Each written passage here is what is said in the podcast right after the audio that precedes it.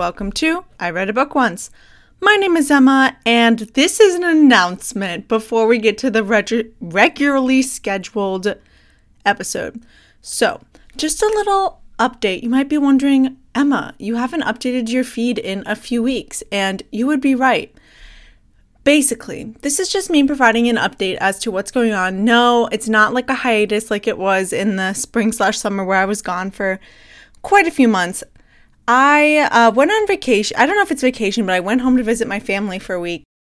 And when I got back, I was at the airport. I was throwing my suitcase in my roommate's car and I hit my head on the trunk and I got a concussion.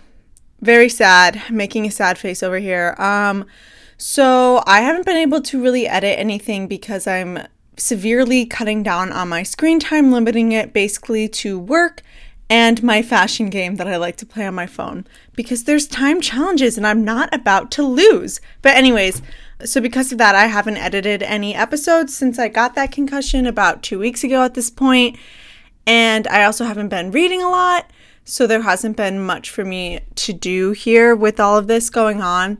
So I just wanted to pro- provide you with that little update um, before you get into the normal episode that will play after this. Once I am doing better, you will hear this and things will get back on track. So, without further ado, I think this episode you're about to hear is the Kingdom of the Cursed episode, which I had fun with because I was bamboozled. Hello, and welcome to I Read a Book Once. My name is Emma, and this is a podcast where I talk about books. Today, I will be talking about Kingdom of the Curse by Kerri Maniscalco, which is the second book in her trilogy. I don't know what the name of the trilogy is. They all start with Kingdom of the, so basically, it's the second book. If you haven't listened to my episode on the first book, Kingdom of the Wicked, go check it out. It was really fun. It was good. I love the first book. I talked about how it was such a good YA fantasy. It was everything that I wanted a YA fantasy to be.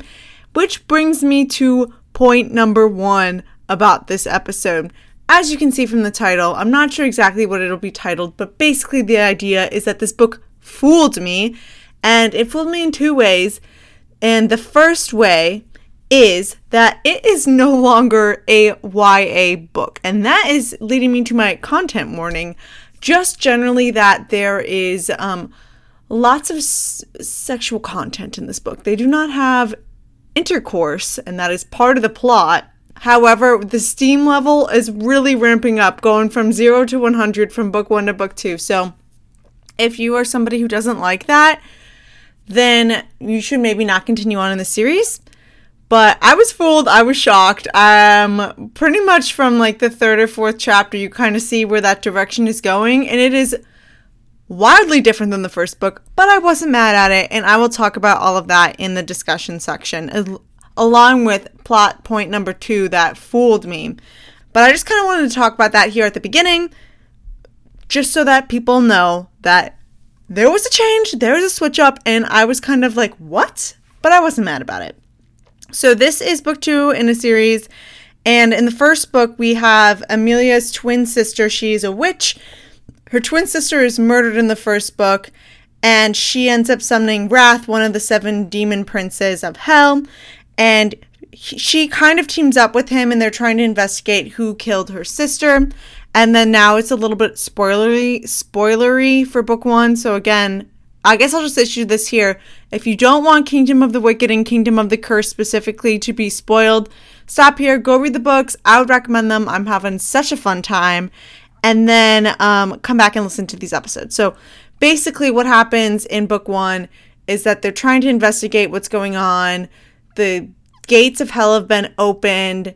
Um, and we find out that's because of uh, Amelia and Victoria have some sort of prophecy surrounding them. And when they were born, these gates open. And the only way to close them is to have the horns of Hades, the two devil horns. I don't know what they're called.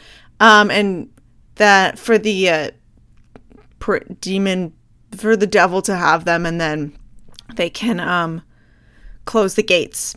And also Pride who is the king of hell needs a witch wife to also counteract some sort of curse. So, anyways, um, they're investigating what's going on in this first book, and then at the end, Amelia ends up signing her soul to Pride and is going to go to marry him. And this is the part that I was skeptical about going to the second book of if there was going to be a love triangle between her, Wrath, and Pride. And I was not looking forward to that if that were to happen. And at the end, she's like mad at Wrath based on his like kind of 180 personality switch. And we'll talk about all of that. So that leads me into the plot summary of what's going on in book two. Book two, all takes place in hell, which is cold. Instead of, you know, normally when you think about hell, it's like fire and brimstone and it's hot. No, this hell is cold. And the more powerful the demon prince is, his like kingdom is colder. So, you know, that's important plot. That's some foreshadowing for, you know, what's going on in this book. So basically, Wrath is taking her to hell, and they have to go through this area called the Sin Quarter, which basically tests you for all seven sins and then helps align you with which house you should align yourself with. Obviously, Amelia is most well suited to Wrath. That is her primary sin, as is mine. If you didn't know that, then you didn't listen to the other episode. So shame on you. What are you doing? You need to listen to that one first. But, anyways, What's your seven deadly sin that you align with? Let me know. Let me know in the comments, I say, as if there's comments on a podcast, but just let me know. Anyways, so, and then during that, she's tested for lust.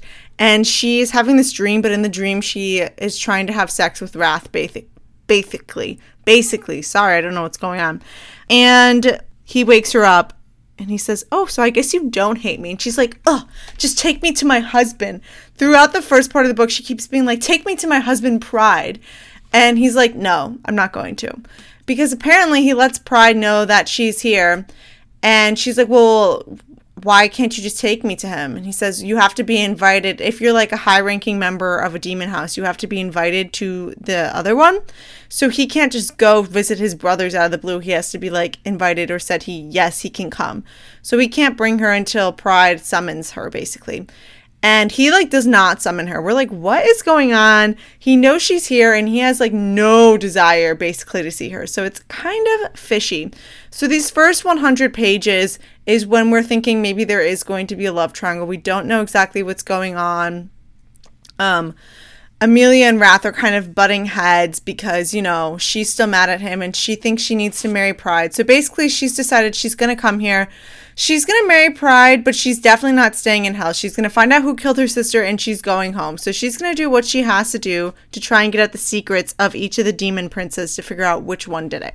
At the end of the first book, we thought it was Envy, but then she like shows up and it's like, wait, no, it's not Envy. To be honest, these two books so far have been low key confusing, but I'm along for the ride, and even though I forget the plot points, I'm having fun. I finished this book about a week ago, maybe a little bit over a week ago, so the finer points of all the plot is kind of um, not there for me. And another thing about this book is that it there wasn't like a lot of there was like a lot of plot, but there wasn't really a plot and that the overarching plot is like she's trying to figure out who killed her sister except really the overarching plot is will she or won't she marry Wrath? And then because you know they were engaged from the first book from her summoning spell. And then also setting a lot of clues for what's going to happen in the third book. So this kind of fell into the bridge book area of a trilogy, and I need to not talk about it here. Save it for the discussion section, but I will talk about that more. And it actually didn't bother me but there's not like a lot of plot going on in this book, even though there's a lot going on. I don't know if that makes any sense. So basically, Amelia starts receiving these, she gets two different skulls that are animated to talk in her sister's voice that are telling her kind of like riddles or prophecies. The first one is saying like past, present, future, find, like stuff like that. So she's trying to figure out like what she's so- trying to look for. Later, I'm just going to like skip a little bit to tell you what connects to this. Later, she goes to visit Envy, and he ends up telling her about this triple moon mirror with like some sort of key. And if you have the key in the mirror, you're able to see the past, present, and future. And so she's trying to figure out where that is because she thinks I could see the past and see who killed my sister, basically, is what she's trying to figure out there. She also, while she is hanging out in Pride's castle, is having these flashbacks that kind of happen throughout the book, almost like deja vu moments where she's remembering things or being like, I just can envision this, even though I haven't been here before. So throughout the book, she's trying to figure out, like, do I have locked away memories? Am I reborn? At one point, she thinks maybe she's the first witch, basically like the the mother of all the witches. We later find out that she is not the first witch, but like there must be some sort of reincarnation or like she definitely has memories that are locked away that she cannot access. So that would have only happened if there was like a previous life or she had her soul was in another body and then put in this body of Amelia as a baby. I don't know. But we're trying to figure out what's going on with that. I think that's really going to come out in book 3, Kingdom of the Feared, but we don't exactly know what's going on in book 2.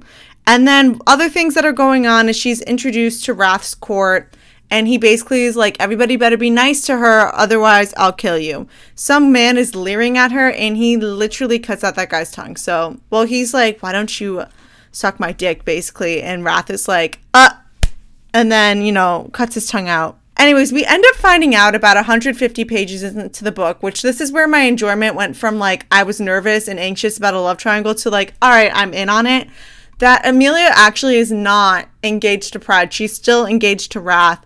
And so she, that's why Pride is not summoning her because he doesn't have any intention of marrying her. He Amelia is basically supposed to marry Pride, not Pride, Wrath still. And so I was like, hell yeah. And during this time, I'm also like, right before that, I was kind of like, there's no way Wrath is going to let her marry Pride. Like, I don't know what's going on, like things like that. But it turns out she's still engaged to Wrath, and that in order for them to get married, they have to do two things. First, have sexual intercourse, because, you know, they do some other stuff prior to her finding this out. You know, there's some like third base action, but um, they never make it to fourth base. They never make it home. But, anyways, so she ends up finding this out and she's so mad because she got lied to. But, anyways, they have to have sexual intercourse and then there's some sort of ceremony. And she's super attracted to Wrath, but basically, because of the binding spell, um, that they're engaged, the magic's like trying to get them to like consummate their marriage basically. But it, in the first book, Wrath like marks her, and whenever he touches that, it counteracts that magic. So he wants her to choose him for real, not because other people are forcing her into this choice, and not because of like the magic emotional side, but because she wants him basically. And then there's two other things that are going on. One is that every year they have this festival it's the Feast of the Wolf or something like that. And there's a guest of honor, and the guest of honor has a secret ripped from their chest, or their biggest secret or their biggest fears, like ripped from their chest for everybody to hear. And Amelia is chosen as the guest of honor, basically, because she's the most interesting new person. And that later takes place in um, House Gluttony, who we meet for the first time. We still haven't met Sloth, but we've met all seven of all of the other demon princes at this point. But anyway, so Wrath and his um, servant Anir, I believe his name was, um, they start training her. Wrath is trying to train her to counteract the magic of her brothers, trying to influence her to do things so that she can stay sharp. And, you know, sometimes that turns a little mm, sexual, but whatever. So that's going on. And then the other thing, I said there was two things that were going on. Hmm, let me pause and remember. I don't know what the other thing is. So she does training so that she can kind of counteract that. And then when she finds out that Pri- or that Wrath has lied to her, she goes to visit Envy, which I talked about, and she's trying to figure out things about her sister, learns about that, comes back, is trying to figure out there's this um at one point she gets poisoned or something like that, and Wrath like takes her to this poison lady to like help her out so she doesn't die. And Amelia at one point thinks that maybe she's the first witch, so she's trying to look into her, trying to figure that out. They end up going to um, the Feast of the Wolf. I'm definitely skipping over some stuff, but you get the gist of it. So they show up there, and she meets some of the other princes. She finally meets Pride. Pride kind of propositions her, but he, she's mostly using him to try and get information to figure things out. At the feast, we end up figuring out that guess what? Wrath is not just a prince, he's actually the king. He is the devil. He is the number one, but he lets pride kind of like have the mantle, but he does all the work, if that makes sense. Which is not that surprising because during the book, there was like a good portion where I thought maybe Wrath was actually pride. But then I was like, well, it doesn't make sense because he's definitely the sin Wrath. But I was like, but he's the he fe- it feels like there's going to be a switcheroo that he's the king and then that is what ended up happening Okay, wait. Also, one other thing before I get further into the feast and the end of the book. There's like this mysterious statue with some girl like crying, and we're like, who is that? Also, two other things. When Amelia visits Envy, she steals back the um one of the grimoires that Envy took from her during the first book. And then Envy steals her magic in return. So at that point, she doesn't have magic for the second half of the book. And she doesn't tell Wrath. She doesn't tell anybody about that. And then also Antonio is in the dungeons and she visits him at one point and wants to kill him, but Wrath is like, no. And Amelia realizes that while Wrath is her sin of choice, she does not want to be a murderer. That happens in the second book. So, anyways, we're back to the feast. You know, she learns that stuff. Then it's time for the ceremony, and Wrath steps up and is like, I will take her place. And she's like, no. Ooh, my thing just paused. That was weird. She's like, no, you can't take my place. And then one of the either greed or pride, maybe gluttony, somebody ends up suggesting, well, why don't you just consummate your marriage and basically just have some sex and then we'll call it even. Nobody has to give out of fear, which is kind of a cop out for the reader, but also I was there for it. So basically, they go, and at one point, Amelia like accidentally earlier in the day she had like ridden a horse but she's like i don't know how to ride a horse but all of a sudden she knows how to ride a horse so another locked memory and she finds this flower that basically can um, knock somebody out and it's pride has a whole field full of them. And so she basically negotiates with pride that she won't tell wrath about the flowers but she gets to ride through his kingdom like without anybody knowing twice um, and he can't be mad at her for it. So whatever. So she ends up like they don't go all the way, but they do some stuff, her and Wrath, and then she knocks him out, and she, Wrath is like betrayed and devastated, and she rides, and she, once she saw Envy, learned about this tree, and if you carve somebody's true name into the tree, you can like learn a secret or curse them or something like that. So she goes, and then the um, poison witch is there. Turns out she is the crone. There is the um, the maiden, the mother, and the crone are like the three like kind of goddesses for the witches and basically, she's like, if you can carve Wrath's true name in here, you can like know if that's him, blah, blah, blah. So she ends up saying, so in the first book, when she first meets Pride, she calls him Samuel, which is like, or Sammy, Samuel, I don't know, Samuel, but not with a U, with an A, which is like the devil's name. So we end up f- finding out that she, that's the name she carved into it. And when she breaks it in front of Wrath, she finds out that he is actually the devil. So I'm, I guess I skipped ahead. At the feast, we learn that he's the king, technically, and then here we learn that he's actually the literal devil, the one that fell, and then the others followed. So it makes a lot more sense why Envy is like very mad at him and all this other stuff, and why he would be the king. And so then they have like a really tense conversation. She runs out into the Sin Quarter because that's where she realizes she can find the Seven Sisters. One of the other skulls talked about like seven above, seven below. The seven above are these seven sisters. So she finds this triple moon mirror in the key and wrath study. And everybody's like, don't do this. You will learn something you don't want to learn. What she learns when she looks in the mirror is that Victoria, her twin, is alive. And she was the one who was manipulating Antonio in the first book.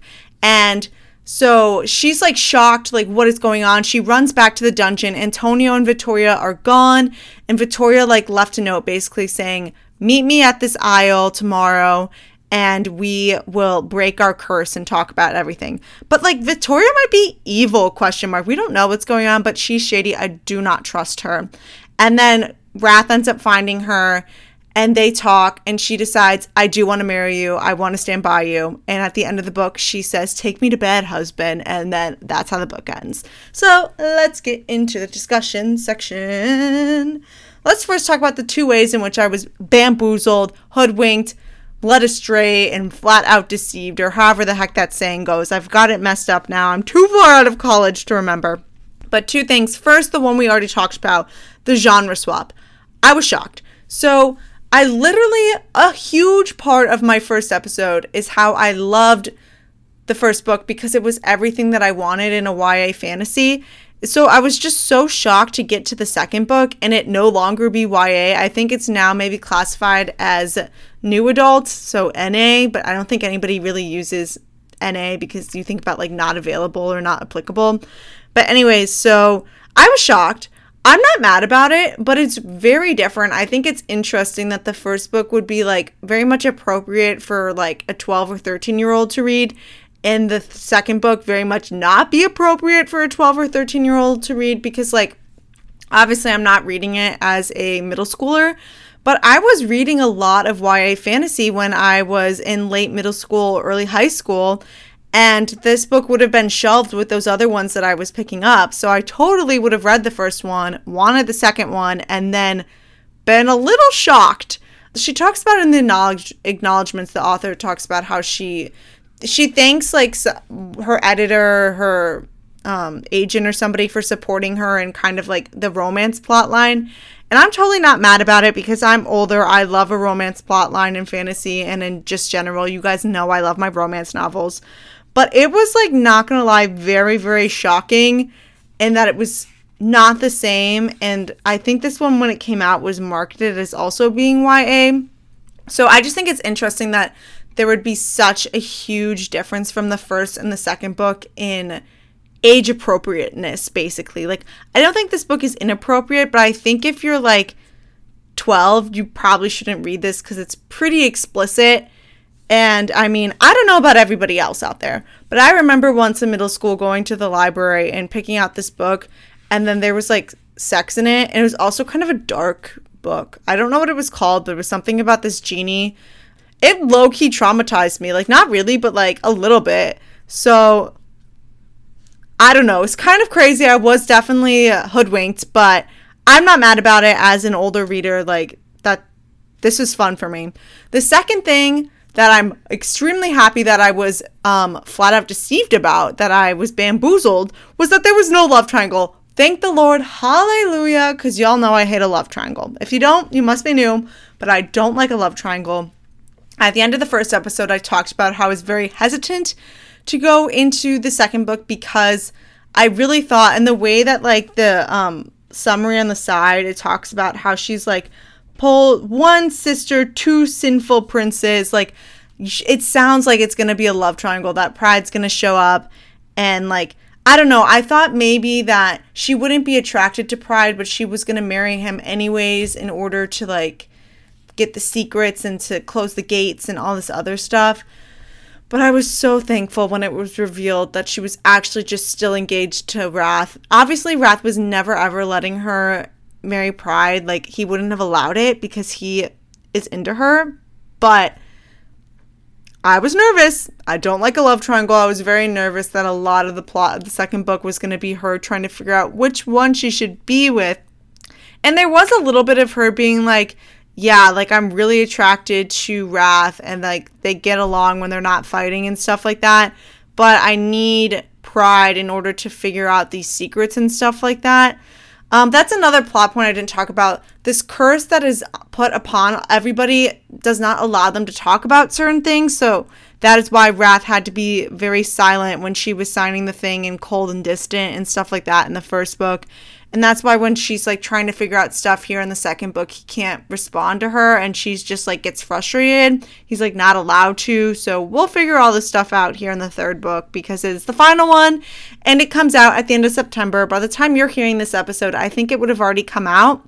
But I read this book at the beginning of September, recording mid September, and so I can't wait to get the book in just two or maybe three weeks and read it and see how it all ends. But I was really happy that there was no love triangle. And so I think literally I was so nervous the first 150 pages before it's revealed that she's still engaged to Wrath. And so I think that when I eventually reread this series, because I think I probably will, unless the third book is absolute trash, I think that I will enjoy the second book a lot more and be able to pay more attention to what's going on. I also think this series as a whole, I talked about this a little bit in the plot summary, there's a lot of plot and yet there's kind of no plot and i'm a little confused when i'm reading it and i forget about things that happened earlier that are like obviously left there as a breadcrumb for us to like connect to later but i'm it's it's i'm not gonna say it's no plot all vibes like the book that i'll be talking about in the next episode is but um there's definitely it's not while there's a plot it's not like a fan a typical fantasy plot and that it's really plot driven. There's a lot of other stuff going on in this book, specifically lots of romance. And I guess that ta- brings me a little bit to this idea of this book being a bridge book. So there's this thing called second book syndrome, which is typically related to trilogies, although it could be for series that are longer than three books. But there's this idea that there's a lot of second books and trilogies that exist solely just to put everybody in place for the third book. And they're never, and it's not a good book. Like if you say something has second book syndrome, you, it means that's a bad book, not enjoyable, kind of boring, and it's not doing anything, right? That's basically the idea. So I would not say this book falls into second book syndrome. However, I do think it's a bridge book, and that in this book, we're basically learning all about what hell looks like. We're learning a whole new world and things like that. And we're also getting a lot of things set up for, I think, what's going to happen in the third book. So it's similar in that way, but I like liked it. And the idea behind second book syndrome is that you don't like the book because nothing interesting is happening. Do I think the third book will be better than the second book? Yes. I think the first and third will I will prefer over the second one. However, I didn't dislike this book. I'm still excited and want to finish the series and things like that. So, but I the thing is that like I've been talking about the first and the second book felt very different. I think part of that is that there is the genre switch in kind of age level from YA to new adult. And with that comes the romance. And it's not like there wasn't a romance plotline going on in the first book, but there was but I think I'm talking more about like sexy, smutty scenes basically being introduced here in the second one. When if you read the first book, you wouldn't actually think you were going to get to that. And if you were, it was going to be more closed door, fade to black, or less descriptive than it ended up being here in this book. So the two books felt very different. I will say that the characters were consistent in that Amelia still felt like Amelia from the first book, Wrath felt like Wrath from the first book, and then we're introduced mostly to a lot of new characters because a lot of the characters from the first book um, still live on Earth. They're not in hell, you know, like her family and stuff like that. So, yeah, there was a little bit of that bridge book stuff going on. Next, I want to talk a little bit about Victoria. So, I think I mentioned this in the first episode. I can't remember. But when I finished that first book, I thought Victoria might be dead, but I think maybe we're still going to see her. So, I want to first preface this by saying that I did not predict that she would be 100% alive, but I thought because we were going to hell and there's this there was a prophecy in the first book talking about one sister above, one sister below, that I thought, well, maybe Victoria's spirit is going to show up in the second or third book, whether she be a spirit in hell or she be a spirit in heaven, basically. And Amelia is able to talk with her that way. So I kind of saw that she was not absolutely going to be gone. I think that really makes sense when you think about the first book. Like, you really get to know Victoria in those 50, 60 pages before she dies instead of the book just starting off with her dead. She has a personality. And the driving force and factor behind all this plot is that she dies. Amelia would have never summoned a demon. She would have never um, tapped into her wrath and her anger or her rage or anything like that if her sister hadn't died. At the beginning of the first book, she is perfectly happy being more of a green witch of just using her magic in the food she creates and working at her family restaurant. She's perfectly happy with that life. She wears flowers in her hair and she's just here having a good time and whatever. And here in the second book, she has definitely let the anger get to her and it is her motivation to avenge her sister's death basically and we have her braiding some bones into her hair instead of just flowers and things like that. So you're seeing kind of that switch in her. So I'm not that. So what I will say is that I'm not shocked Victoria made an appearance. I am shocked, however, that she is bad. In the first book, she's characterized as the more rebellious sister, and it's like kind of interesting because you hear that she has made this deal with greed and with the shapeshifters and things like that. So she was obviously involved in things. So thinking back on it, it kind of makes sense that she would potentially be kind of maybe evil, but the way that everything played out, it's just kind of shocking. I can't wait to get to this third book and see if her sister is truly evil, if she's kind of that misguided villain who thinks they're doing right, but they're actually not, or if I don't know. I'm really intrigued to see what's going on. So I'm shocked that she's alive and now is going to be the antagonist for the third book, but I'm not shocked that she's remade an appearance. So I'm very interested to see what will happen. And I think I also want to talk about how Amelia Like, if I was Amelia, I would be so pissed that my sister was alive. And I've literally, like, think about all the changes in Amelia over these two books. I've kind of mentioned them already. Like, she sold her soul to a demon. She's going to marry one of the Prince of Hell, the devil. She has dabbled in not a lot of dark arts, really, compared to some other people, but she summoned a demon. She, like, not forsake her family, but she left her family behind, did all this stuff, and you just to find out that your sister's actually been alive the whole time and manipulating you. Oh my god. That's a lot. That's heavy. That is heavy, everybody. And I would be unhappy with my sister if I found all of that out. I talked about in the first episode how I don't think I would go this far to avenge my sister's murder, but imagine if I did just to find out she lied to me. Mm. I would not be happy about that. So, as we're nearing the end of our time, I want to talk a little bit about third book predictions because I think I've kind of covered a lot of these other things. Wait, there was one other thing I want to talk about. I didn't write it down on here. Let me talk about the Bible, everybody. So, basically, my question is where is the section about the devil in the Bible? This sounds really weird, but basically, like, Emilia ends up figuring out Wrath's true name, which is something that was foreshadowed in the first book, and that Samuel or Samuel, or however the heck you say that. And he's the fallen angel, the one that like sinned, all this different stuff. And so I guess my question is that Emilia knows that because of like the church's teachings. And the idea behind the church's teachings are they're supposed to be rooted in the Bible. She's obviously Catholic because she's from like 18th century, 19th century Italy, which was Catholic at the time and still really is.